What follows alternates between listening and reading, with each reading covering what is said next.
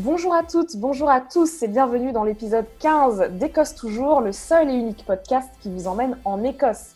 Comme dans nos 14 épisodes précédents, je suis toujours Assa, journaliste en Écosse, et ma partenaire de podcast est, roulement de tambour, c'est moi, c'est Sarah. Vous me connaissez peut-être si vous lisez le blog French Kilt. Et aujourd'hui, je suis ravie de vous retrouver à nouveau sur Écosse Toujours, même si cet épisode, encore une fois, est enregistré à distance, comme le mois dernier. Nous ne pouvons malheureusement pas aller dans notre joli petit studio du fin fond de Lipourk à Édimbourg. Donc si ça ne sonne pas comme d'habitude, ne vous inquiétez pas, c'est normal. Et bientôt, nous pourrons reprendre le chemin du studio, en tout cas, on l'espère. Alors de quoi on parle aujourd'hui, Sarah ? Eh bien, aujourd'hui, on a décidé de parler de Black Lives Matter en Écosse et de tous les débats qui agitent le pays depuis un moment déjà et qui ont repris de plus belle depuis la mort tragique de George Floyd aux États-Unis. Vous vous souvenez, il a été tué par un policier blanc en mai dernier. Alors, nombreux sont ceux qui, jusqu'à très très récemment, n'avaient aucune idée de l'implication de l'Écosse dans l'esclavage et dans l'Empire britannique. Oui, tout à fait. Et c'est parce que nous sommes les héritiers de cette histoire qu'aujourd'hui encore, on doit combattre le racisme, qu'il soit en Écosse ou ailleurs, comme en France par exemple. Et parler de cette histoire, ce n'est pas un exercice futile pour se plaindre et s'apitoyer sur son sort, comme on entend certaines personnes un peu mal intentionnées et pas du tout attentionnées. Mais c'est bien un exercice qui nous aide à prendre conscience de comment on en est arrivé là. Alors on va parler des villes de Glasgow et d'Édimbourg, bien sûr, on va parler d'histoire et des débats actuels, on va parler des statues et des noms de rues, mais avant ça, c'est l'heure de la chronique. Bonjour et merci. Our strength is our difference. Dinny fear it. Dinny caw canny.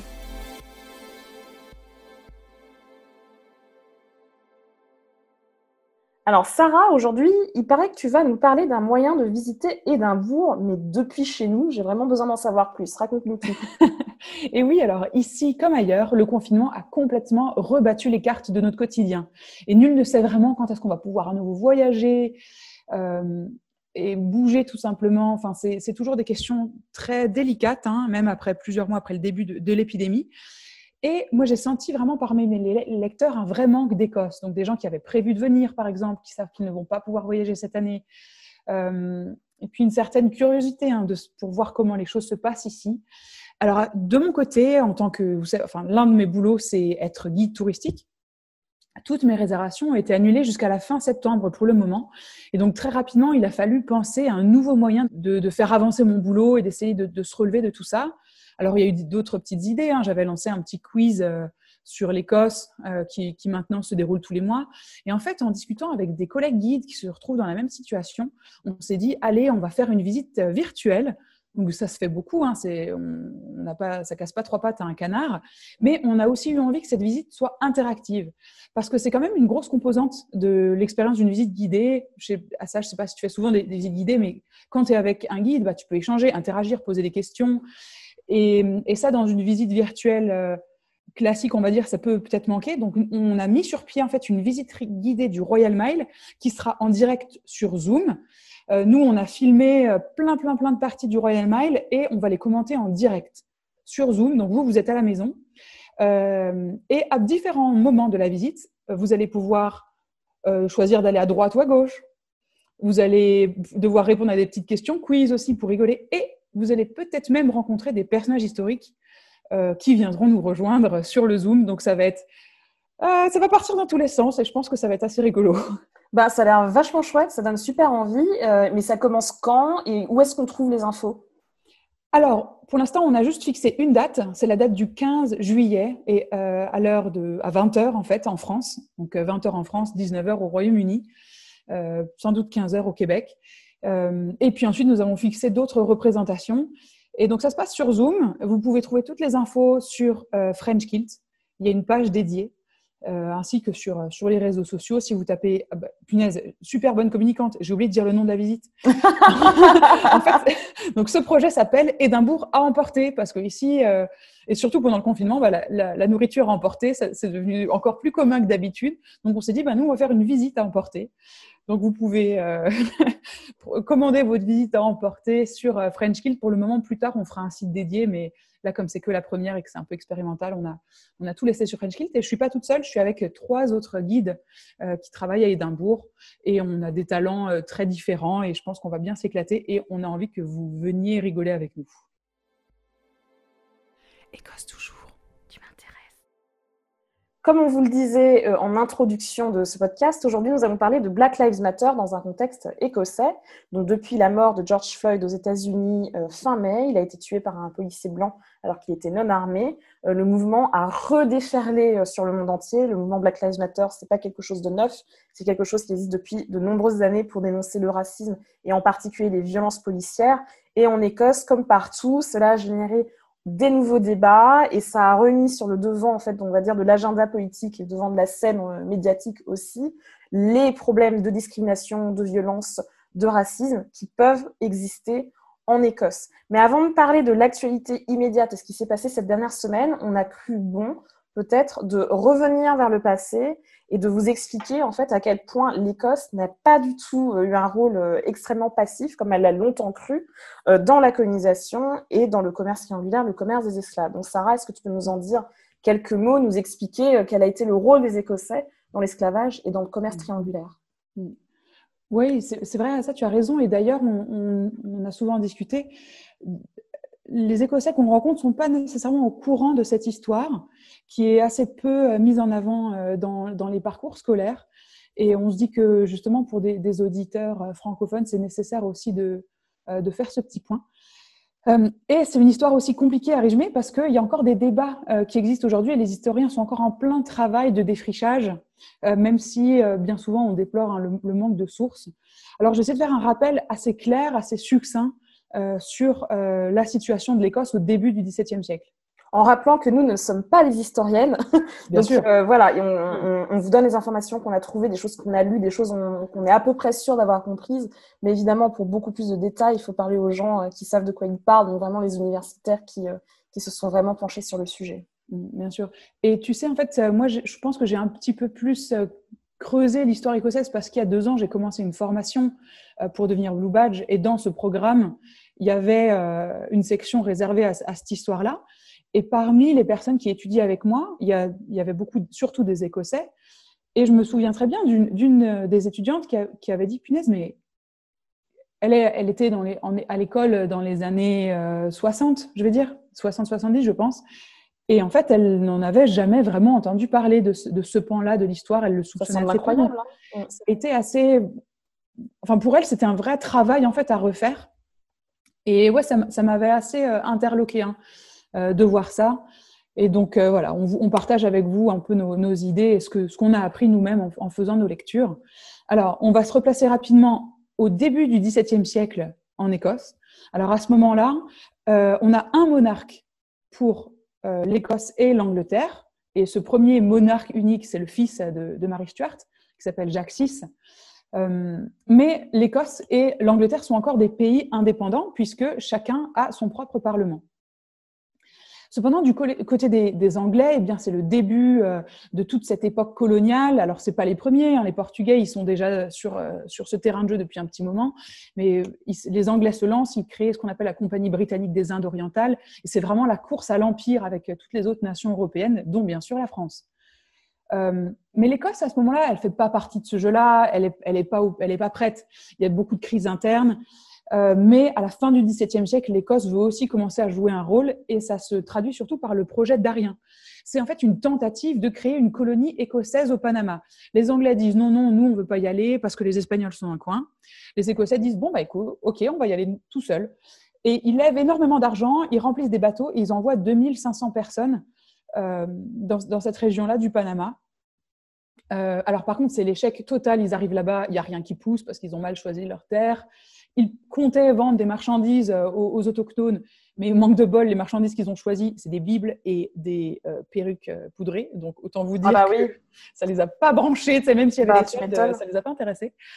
Et puis, bien sûr, les Espagnols n'ont pas vu cette arrivée d'un bon œil. Et donc, ils se sont trouvés complètement attaqués par les Espagnols. Ils sont tombés malades. Enfin, c'était vraiment pas cool. Enfin, à leur échelle, on va dire. Pardon. C'est ça. Bref, ça se passe très très mal et il y a seulement une poignée de survivants qui va revenir en Écosse. Et le pays entier, en fait, se retrouve ruiné. L'impact, il est vraiment lourd parce qu'il y a eu un vrai investissement national dans cette campagne. Et ça va donc pousser l'Écosse à accepter ce qu'on appelle l'acte d'union avec l'Angleterre. Et cet acte d'union, il est signé en 1707, donc au début du XVIIIe siècle. Qu'est-ce que ça a comme effet principal ? Celui de fermer le Parlement écossais. Tout est centralisé à Westminster. Mais à partir de ce moment-là, eh bien, les Écossais ils gagnent un accès à cet empire britannique et ils vont s'y donner à cœur joie. Et d'ailleurs, Glasgow et puis finalement les ports à proximité de Glasgow, à l'embouchure de la Clyde, comme Port Glasgow ou Greenock. La Clyde étant le fleuve hein, qui du coup traverse Glasgow et se jette dans l'Atlantique. Voilà, donc c'est une vraie porte d'entrée. Et en fait, Glasgow est, quand on vient d'Amérique du Nord, Glasgow est à 10 jours de navigation de moins que Londres, par exemple. Donc, c'est un point d'entrée très intéressant maintenant que les deux nations sont réunies. Et donc, quel est l'effet principal ? Beaucoup d'entreprises se lancent commencent à développer ce qu'on appelle le commerce triangulaire. Alors là aussi, je vais faire un rapide rappel pour que ce soit bien clair pour tout le monde. Alors, qu'est-ce que c'est le commerce triangulaire ? Eh bien, les Écossais vont préparer des bateaux chargés de biens assez peu chers, du tissu de mauvaise qualité, par exemple, et même parfois rien ou juste de la glace pour alourdir le bateau de manière à avoir de la place plus tard pour charger des esclaves. C'est un truc assez dingue. Et ils vont en Afrique de l'Ouest, notamment dans la région de Sierra Leone. Là, les biens de pied de qualité sont en fait échangés contre des centaines d'hommes et de femmes qui vont être transportés dans des conditions horribles jusqu'en Amérique centrale. Donc là, ce qu'il faut comprendre, c'est que cet échange, il est fait avec... Des responsables ou des chefs ou quoi que ce soit ou des tribus ennemies, et ces bateaux se remplissent, sont envoyés jusqu'en Amérique centrale ou en Amérique du Nord. Alors la traversée était à cette époque très difficile, horrible, il y avait beaucoup de victimes, ne serait-ce que lors de la traversée, surtout quand on tient compte des conditions de vie horribles de ces personnes entassées sur ces bateaux qui traversent l'Atlantique. Et une fois arrivés en Amérique centrale ou en Amérique du Nord, eh bien, ces esclaves sont vendus à des propriétaires de plantations.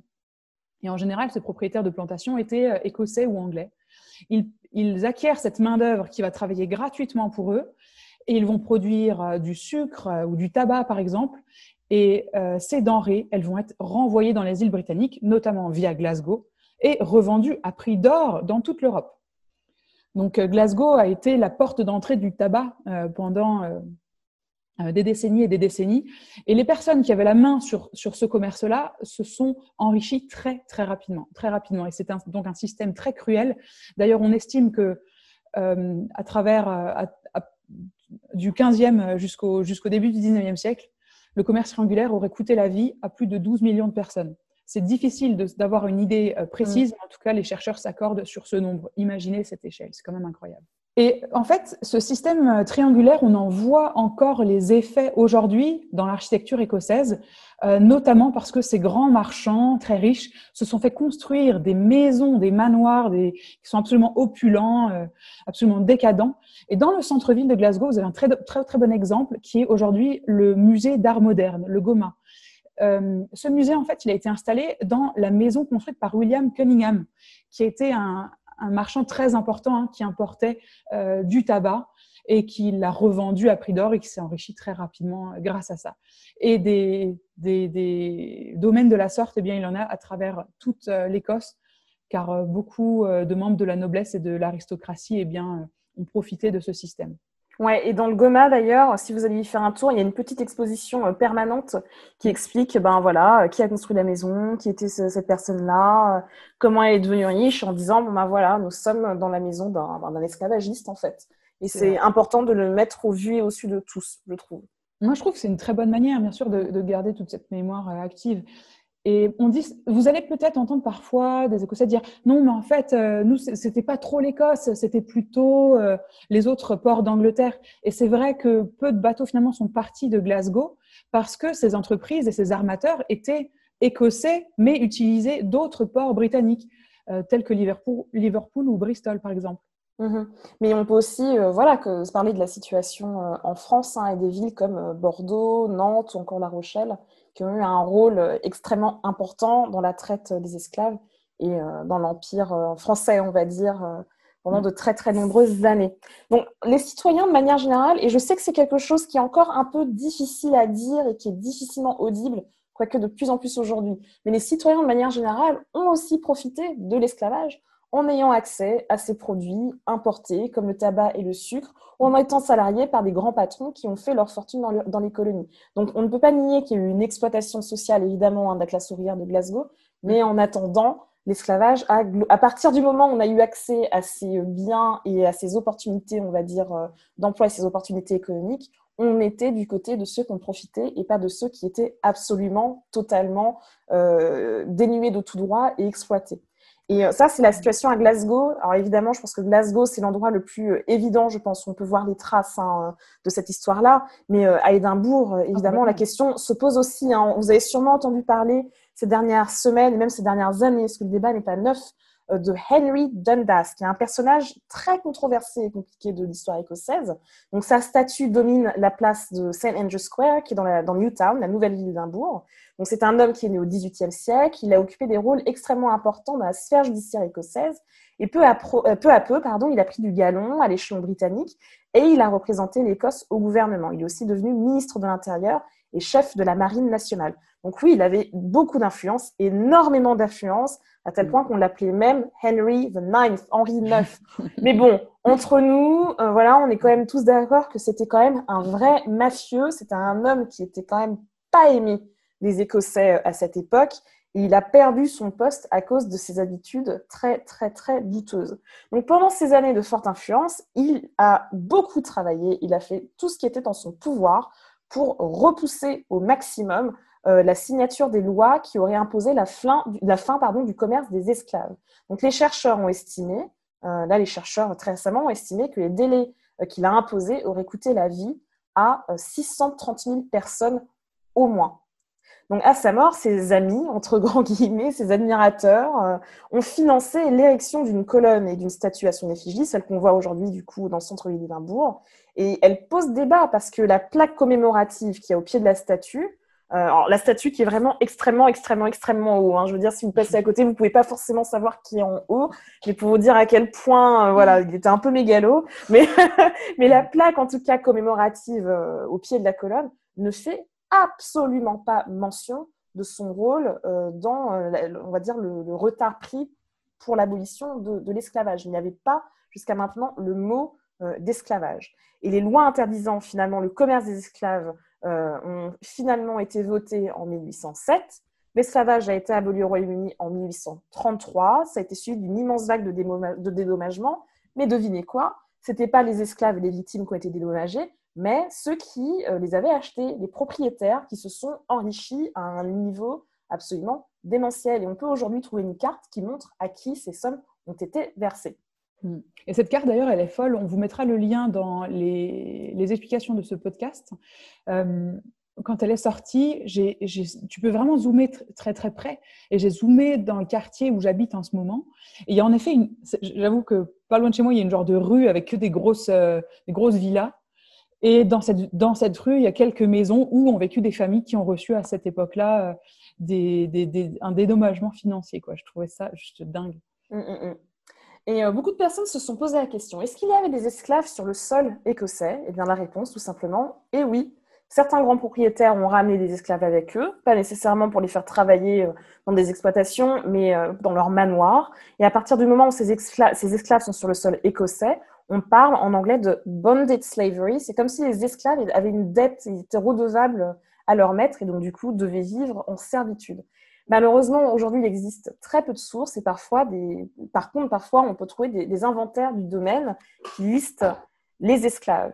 Et Sarah, je sais que toi, tu es vraiment intéressée par un personnage qui s'appelle Joseph Knight et j'ai très envie de t'entendre parler un peu de lui. Ouais, c'est vrai que moi, je reste toujours accrochée sur les histoires individuelles en réalité et je vais vous en partager quelques-unes qui sont intéressantes. Et vous pouvez très facilement trouver de la documentation supplémentaire. Malheureusement, il y a pas mal de bouquins qui sont écrits, mais ils ne sont pas souvent traduits en français. Et notamment sur Joseph Knight, il y a une très bonne biographie de cet homme qui est sortie, mais n'est pas traduite en français, mais on vous mettra quand même quelques références. Alors, Joseph Knight, c'est un homme qui est né en Afrique, qui a été envoyé en Jamaïque et acheté en tant qu'esclave par un Écossais qui s'appelait John Wedderburn. Et dans les années 1760, Wedderburn rentre en Écosse et il décide d'amener avec lui cet esclave en particulier, Joseph Knight, et il va vivre en Écosse dans son domaine, dans son manoir. Puis plus tard, en entendant parler d'un procès en fait, qui a eu lieu en Angleterre entre un esclave et un propriétaire d'esclaves, Joseph Knight en fait, décide de prendre la fuite et d'essayer de se libérer. Parce qu'en fait, dans ce procès qui s'appelle le procès Somerset vs Stuart, qui a d'ailleurs été jugé par un juge écossais, eh bien, l'esclave a gagné sa liberté face à son maître. Et donc, ça donne envie à Joseph Knight de faire la même chose. Et en fait, d'abord, il décide de réclamer un salaire à son maître. Le maître, Wedderburn, refuse. Et donc, l'esclave prend la fuite, va être recapturé. Et quand il est menacé d'être renvoyé dans les colonies, là, il décide de porter plainte contre le propriétaire qui le possède. Et se lance une grande action en justice avec beaucoup de recours parce que à chaque fois, eh bien, l'une ou l'autre partie va faire appel. Et finalement, après plusieurs recours, Joseph Knight gagne ce procès. Et alors, on ne sait pas grand-chose de ce qui arrive à Joseph Knight après. Il devient libre. On sait qu'il épouse une nana qui est au service de Wedderburn également. Scoop, elle va perdre son boulot, mais au moins, ils vont pouvoir s'enfuir et vivre leur vie. Mais en fait, on ne sait pas du tout ce qui s'est passé dans sa vie après. Il est devenu relativement discret. On a perdu sa trace. Mais ce procès, il va avoir beaucoup d'impact parce qu'on va commencer à parler du droit de ces personnes qui ont été traitées en esclaves et ça va vraiment lancer une sacrée réflexion. Mais on est encore loin de la date de l'abolition du commerce d'esclaves ou de l'abolition de l'esclavage. Mais la nuance, elle est un peu étrange parce qu'en fait, on considère qu'à partir du moment où une personne est sur le sol britannique, elle ne peut plus être considérée esclave comme dans les colonies et qu'il peut donc y avoir une possible rétribution ou une possible libération. Puis il y a une autre histoire qui me semble aussi très intéressante et elle est presque, si on peut s'exprimer, dans la mesure de l'histoire, elle a une fin un peu plus heureuse que la précédente. Eh bien, c'est l'histoire de Scipio Kennedy. Scipio Kennedy, c'est un esclave qui est né en Guinée, qui a été capturé en Guinée. Il a été ensuite vendu comme esclave et en suivant le même chemin que Joseph Kennedy, eh bien, il se retrouve dans la famille Kennedy. Et la famille Kennedy, ils habitent dans un château qui est dans le sud-ouest de l'Écosse, qui s'appelle le château de Colline. Il est très beau, c'est un superbe palais, magnifique jardin. Enfin, c'est vraiment un lieu dingue. Et Scipio passe quelques années au service de cette famille en tant qu'esclave et finalement il est affranchi par son maître et ces documents on les a encore, ils sont encore conservés dans les archives et donc là on pense comprendre que c'est un affranchissement un peu plus, un accord mutuel, d'autant plus que Scipio décide de continuer à travailler pour cette même famille en étant rémunéré. Et donc, il se fait donner un terrain près du palais. Il va se construire une maison et il va commencer sa vie, en fait, tout en continuant à travailler avec la famille. Donc, on présume qu'il y a une certaine proximité, en fait, et que son cas est peut-être moins contraignant que dans d'autres histoires. Et il va d'ailleurs se marier avec une fille du village. Et ils auraient eu plein d'enfants, à tel point qu'aujourd'hui, il y a beaucoup de gens qui portent ce nom de Kennedy parce que l'esclave hérite du nom de son maître. Donc, il y a beaucoup de gens qui vont porter le nom Kennedy, qui vont peut-être croire qu'ils ont des ancêtres dans la famille du baron, mais en réalité, leur ancêtre, eh bien, c'est Scipio. Il y a beaucoup d'histoires liées à ces mélanges-là, et je trouve qu'il y a pas mal de choses à en dire. Et cette histoire de Scipio Kennedy en particulier, eh bien, je l'ai découverte parce qu'un journaliste qui faisait des recherches sur sa propre histoire, sur sa propre généalogie, s'est intéressé à lui et à retrouver sa tombe et tout ça parce qu'il était lui-même un descendant de Scipio et j'ai trouvé ça plutôt chouette. Ah, c'est incroyable, hein. Quand on dit que cette histoire de l'esclavage est une histoire écossaise, hein, là vraiment, ça montre magnifiquement à quel point c'est une histoire d'écossaise dans les gènes des gens, donc on ne peut pas y échapper, quoi. Donc, l'abolition. Même si on entend souvent parler des penseurs abolitionnistes parmi les membres des Lumières écossaises, il y a certains membres de ce mouvement philosophique, scientifique et littéraire qui étaient bien avant tout des profiteurs et des diffuseurs d'idées racistes et d'idées en faveur de l'esclavage. On prend par exemple David Hume, donc le philosophe, hein, qui est connu pour ses théories de l'empirisme, mais qui a également défendu des thèses sont lesquels l'homme blanc serait supérieur à l'homme non blanc et tout ce que ça comporte comme idée nauséabonde. Et on prend le cas qui est un peu complexe de James Watt, qui est donc le célèbre ingénieur qui a popularisé la machine à vapeur et qui était le fils d'un grand marchand d'esclaves. Et il a travaillé pour lui à Glasgow. Ces machines étaient également utilisées dans les plantations en Jamaïque, par exemple. Et dans le Times, il y a quelques semaines, il y a eu un article passionnant qui a été écrit à propos de James Watt et qui montre à quel point, en fait, finalement, le développement industriel de l'Écosse et du Royaume-Uni a eu besoin de la richesse tirée de l'exploitation des esclaves pour voir le jour. Et cet article appuie également sur le fait que la reconnaissance des grands hommes et des riches et des puissants de Glasgow envers Watt, qui a sa statue aujourd'hui sur George Square, vient notamment du fait qu'il leur a donné une, entre guillemets, grand guillemets que je fais, que vous ne pouvez pas voir, une alternative technologique à la force humaine qu'ils exploitaient, en fait. Et donc, du coup, ils ont pu continuer à produire des richesses, mais sans réduire qui que ce soit en esclavage, grâce à Watt. Donc, sur ces joyeusetés, je vais passer à l'actu de Black Lives Matter en Écosse. Donc, comme je vous le disais il y a quelques minutes, l'Écosse, évidemment, n'est pas en reste et fait partie du débat Black Lives Matter. Il n'y a aucun moyen que l'Écosse puisse en échapper. Et donc, à Glasgow, il y a 2 ans maintenant, il y a eu un gigantesque travail qui a été entrepris par un historien qui a regardé comment Glasgow avait profité de l'Empire, de l'esclavage, et notamment de la fin de l'esclavage, comme je disais tout à l'heure, puisqu'il y a des gens qui ont reçu des grandes sommes d'argent lors de l'abolition pour, entre guillemets, les dédommager de leurs pertes matérielles. Donc, l'université a estimé qu'elle avait reçu l'équivalent de plusieurs millions de livres sterling en valeur d'aujourd'hui pour se développer. Et c'est ce qui a fait que Glasgow est devenue une université renommée en partie. Et donc, il y a 2 ans, l'université s'est dit que la bonne réponse à apporter à ça, c'était de payer des réparations. Je sais que c'est un mot qui est très chargé, qui est très connoté et qui est très polémique, mais je vais vous expliquer en quelques mots en quoi ça a consisté pour l'Université de Glasgow. Et en fait, l'université a déboursé à peu près 20 millions de livres pour créer un centre de recherche en partenariat avec l'Université des Indes occidentales à Kingston, en Jamaïque.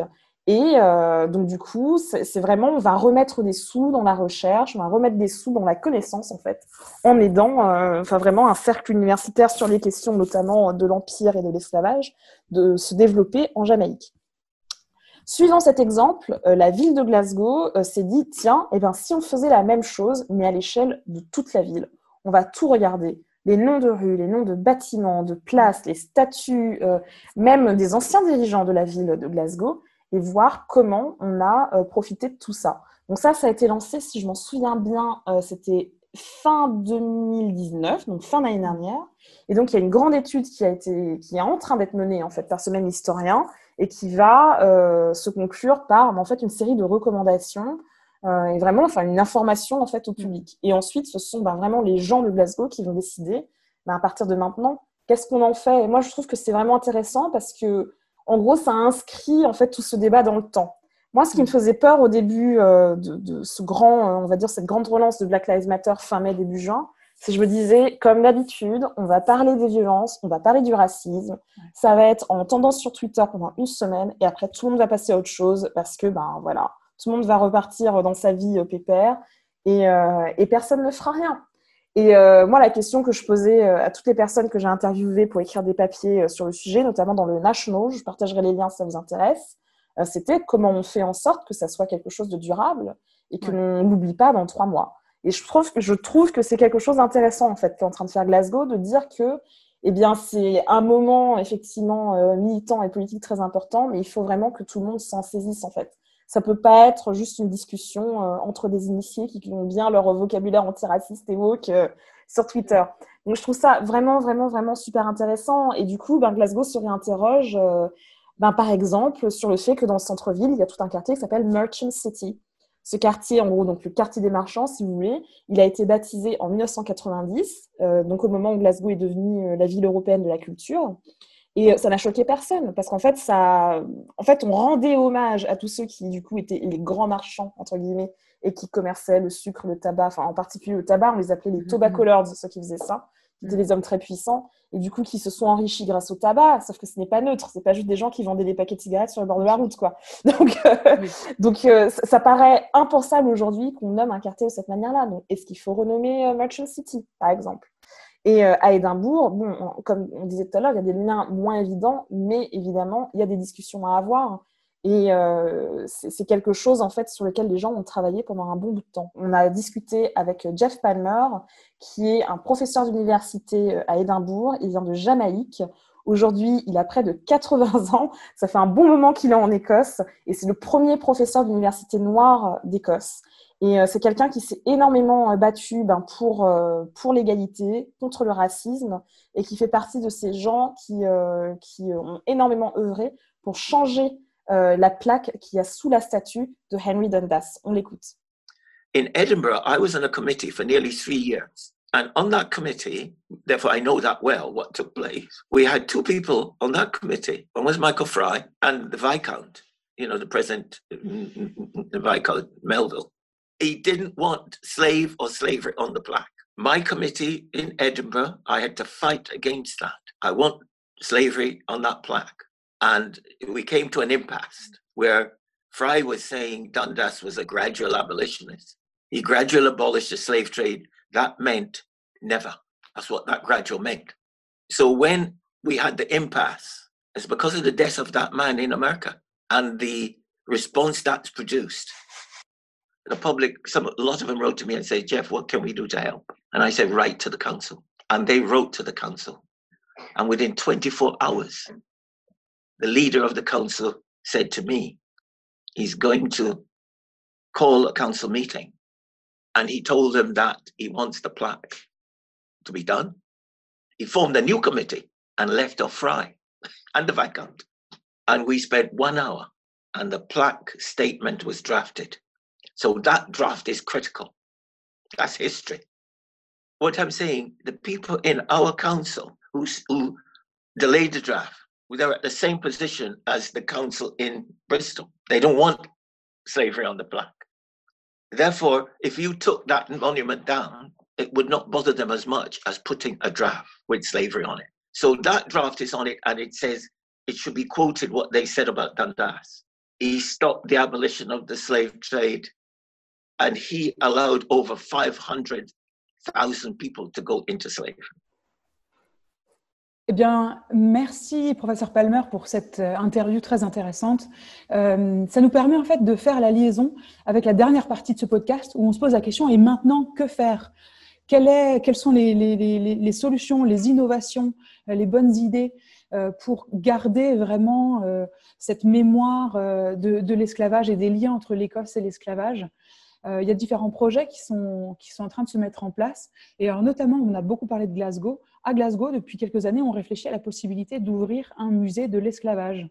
Pour englober cette réflexion, on a décidé d'inviter Jean-François Manicom. Et Jean-François Manicom, il est le curateur du Musée international de l'esclavage de Liverpool. Accueillons-le et nous allons avoir quelques questions pour lui. Donc, au départ, c'est une galerie. C'est juste une partie, comme beaucoup de musées de l'esclavage actuel, c'est une partie d'un autre musée. Donc, pendant quelques temps, c'est une partie du musée maritime de Liverpool, jusqu'à ce que, en 2007, nous atteignions notre autonomie et que la galerie devienne un musée à proprement parler. Donc, nous sommes actuellement, depuis 2007, effectivement, un musée national, ce qui est important. Nous ne sommes pas un musée municipal, nous ne sommes pas un musée fédéral ou régional. Nous sommes un musée national dédié à l'esclavage, à la traite, aux esclavages. Et effectivement, nous sommes le seul d'Europe qui soit à la fois national et à la fois de cette taille-là. Le choc du passé est important. Personne ne devrait éviter ou contourner ce choc. Nous mixons à la fois du savoir objectif, c'est-à-dire qui, combien, pourquoi, etc., et du ressenti, parce que nous pensons qu'une thématique aussi compliquée, difficile, douloureuse, traumatique que l'esclavage ne peut pas être dite, ou ne peut pas être montrée, ou ne peut pas être mise en lumière sans passer par le ressenti. À Glasgow aussi, on mène cette réflexion. Il y a un projet d'un jour ouvrir un musée qui soit dédié au lien entre l'Écosse et l'esclavage. Qu'est-ce qui fait un bon musée sur cette thématique-là très particulière ? C'est la volonté des êtres humains qui l'anime. C'est la volonté de ne rien occulter. C'est la volonté de ne pas avoir un angle prédéterminé. C'est l'engagement des gens qui y travaillent. C'est la rencontre avec un public. Pour faire un bon musée, il faut qu'il rencontre une audience. Et c'est probablement quelque chose de très difficile pour un musée, pour faire un bon musée, c'est de ne pas se considérer comme une sorte de réfrigérateur à histoire. Ce n'est pas un endroit dans lequel on stocke du passé, alors on va le mettre au musée. À mon avis, un musée peut être un acteur beaucoup plus actif. C'est ce que nous essayons de faire à Liverpool, c'est ce que j'essaie de faire dans mon travail quotidien. Beaucoup plus actif en termes d'innovatrice, de futur. Vous voyez, on a une vue un peu ringarde, si j'ose dire, des musées, mais de bonne foi. C'est-à-dire que les gens pensent que allez, c'est un musée, donc allez, on va y coller toutes les vieilleries du monde. Et puis voilà, c'est leur travail de les préserver pour des siècles et des siècles. Et ben, je crois que un musée, c'est plus tout à fait ça. Et être un bon musée actuellement, c'est ne pas démarrer en se considérant d'entrée comme ça. On travaille déjà en amont avec Glasgow sur la possibilité d'une ouverture. Voilà, nous sommes impliqués, nous, à Liverpool, dans cette préparation. Tout à l'heure, vous disiez quelque chose de très intéressant par rapport au fait que les musées ne doivent pas être un genre de frigo à histoire où on va juste mettre des objets... et c'est pas juste un stock et un entrepôt. On a souvent entendu dire les gens dire ça ces dernières semaines par rapport à des statues, par exemple, qui pourraient être enlevées et déboulonnées. Beaucoup de gens disent « Mais attendez, il faut pas déboulonner ces statues pour s'en débarrasser. Il faut tout stocker dans un musée.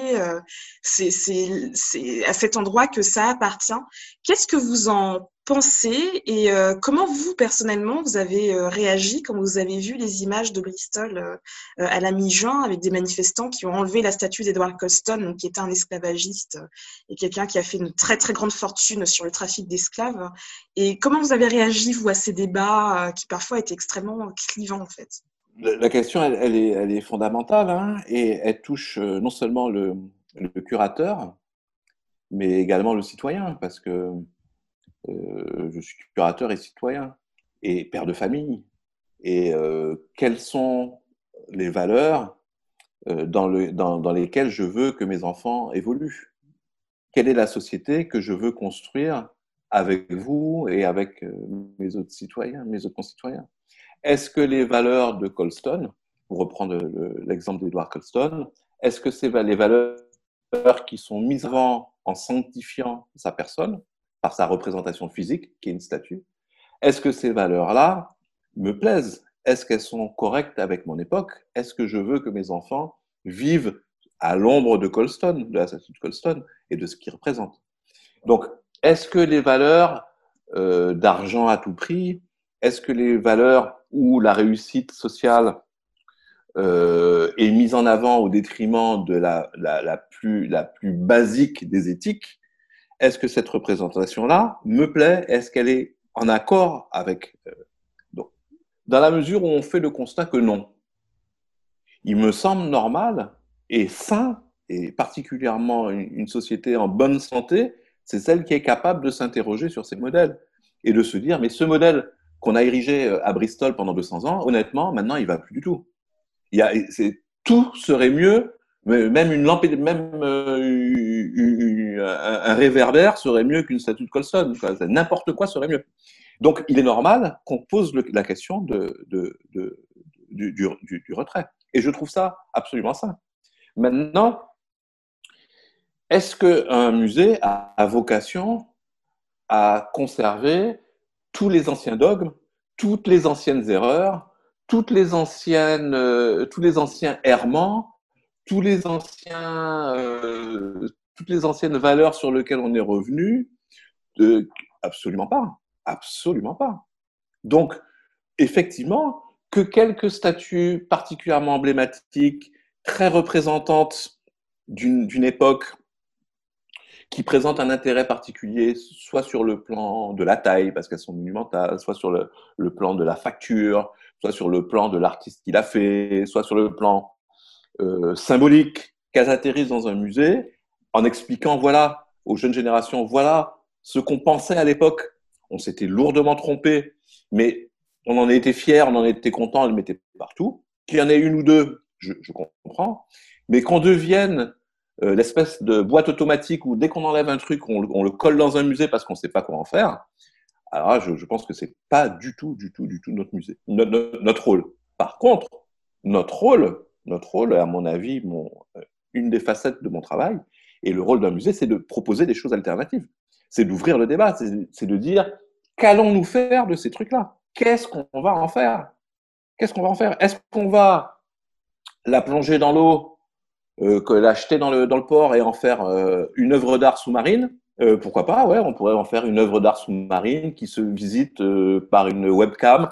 Alors vous êtes devant un écran, il y a une caméra qui est branchée sur la statue sous l'eau, il y a des poissons qui passent, c'est rigolo, puis voilà. Est-ce que c'est ça ?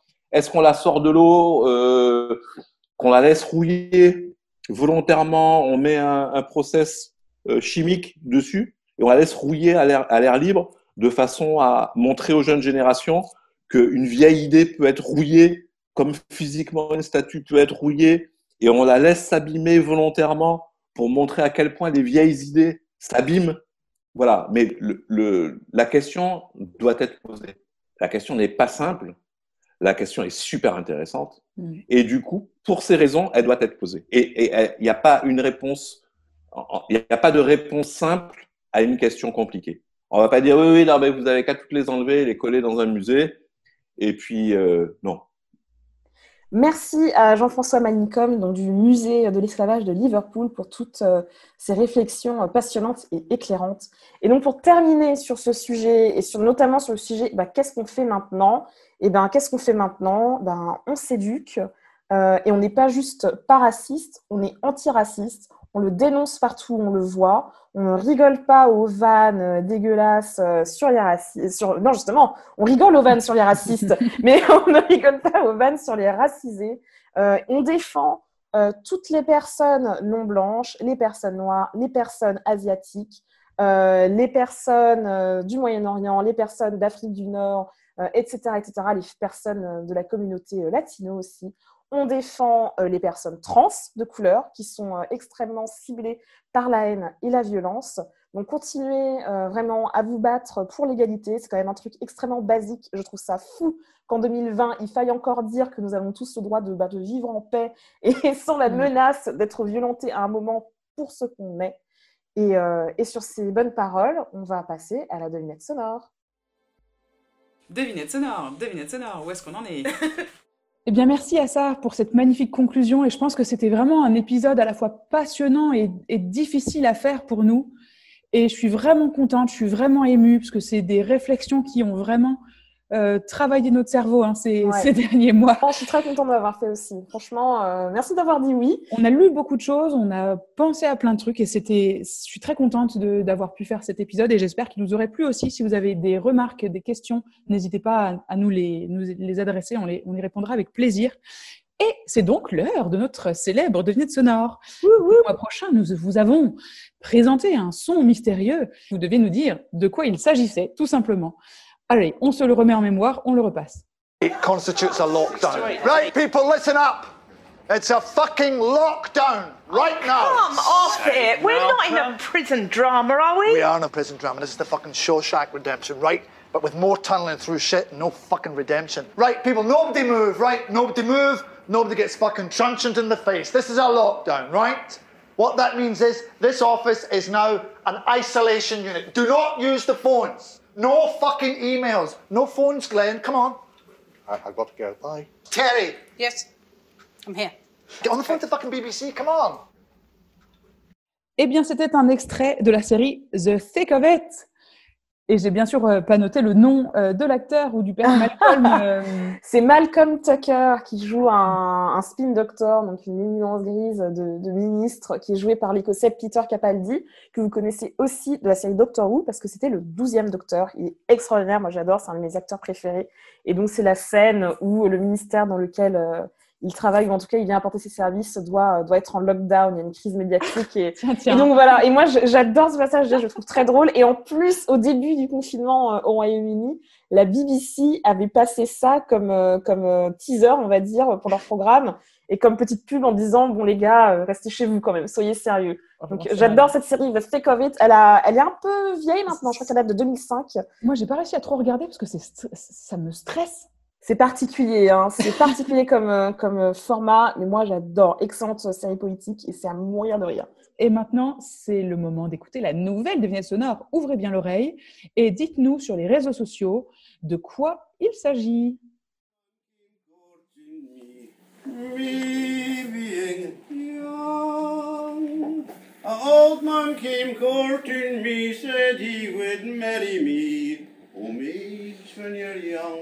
Never wed the old man, cause he's got no fallurum. Finally, fallurum, he's got no fallurum. Finally, finally, he's got no fallurum. He's lost his dingurum and mate, when you're young, never wed the old man. Et voilà, c'était l'épisode 15 d'Écosse Toujours, le podcast qui vous emmène en Écosse. J'espère qu'il vous a diverti, j'espère surtout qu'il vous a instruit, que vous avez su garder l'esprit ouvert, les yeux ouverts, les oreilles ouvertes et venir sans a priori, sans idées reçues. C'est comme ça qu'on fait vraiment avancer le monde en apprenant de ceux en fait qui ont vécu ces choses-là et qui ont travaillé sur ces choses-là. Un grand merci au professeur Jeff Palmer de nous avoir accordé de son précieux temps. C'est quelqu'un qui est extrêmement sollicité pour nous parler. Un grand merci à Jean-François Manicom du musée de Liverpool sur l'esclavage qui nous a passionnés et c'est un musée qui fait un travail extraordinaire. Je n'y suis pas encore allée, mais vraiment là je suis en train de me programmer un petit week-end à Liverpool. Sarah, moi, je ne sais pas si tu veux... Oui, voilà, très bien. On prendra le train d'Édimbourg et on ira. Ce sera un super trip. Et vous, bien écoutez, portez-vous bien. N'hésitez pas à partager cet épisode partout où vous voulez, sur Twitter, sur Facebook, sur Instagram, sur vos réseaux Discord, que sais-je, et en parler autour de vous, à vos amis, etc. N'hésitez pas à mettre des petites étoiles aussi. Et j'ai failli oublier, on a un Tipeee aussi. Vous savez, c'est là où vous pouvez nous jeter quelques sesterces pour comment dire, récompenser notre travail. Et vous pouvez le trouver sur le site d'internet d'Écosse Toujours, et c'est tout bêtement écossetoujours.com. Parfait, merci à tous, on se retrouve le mois prochain. Bisous, ciao. À bientôt.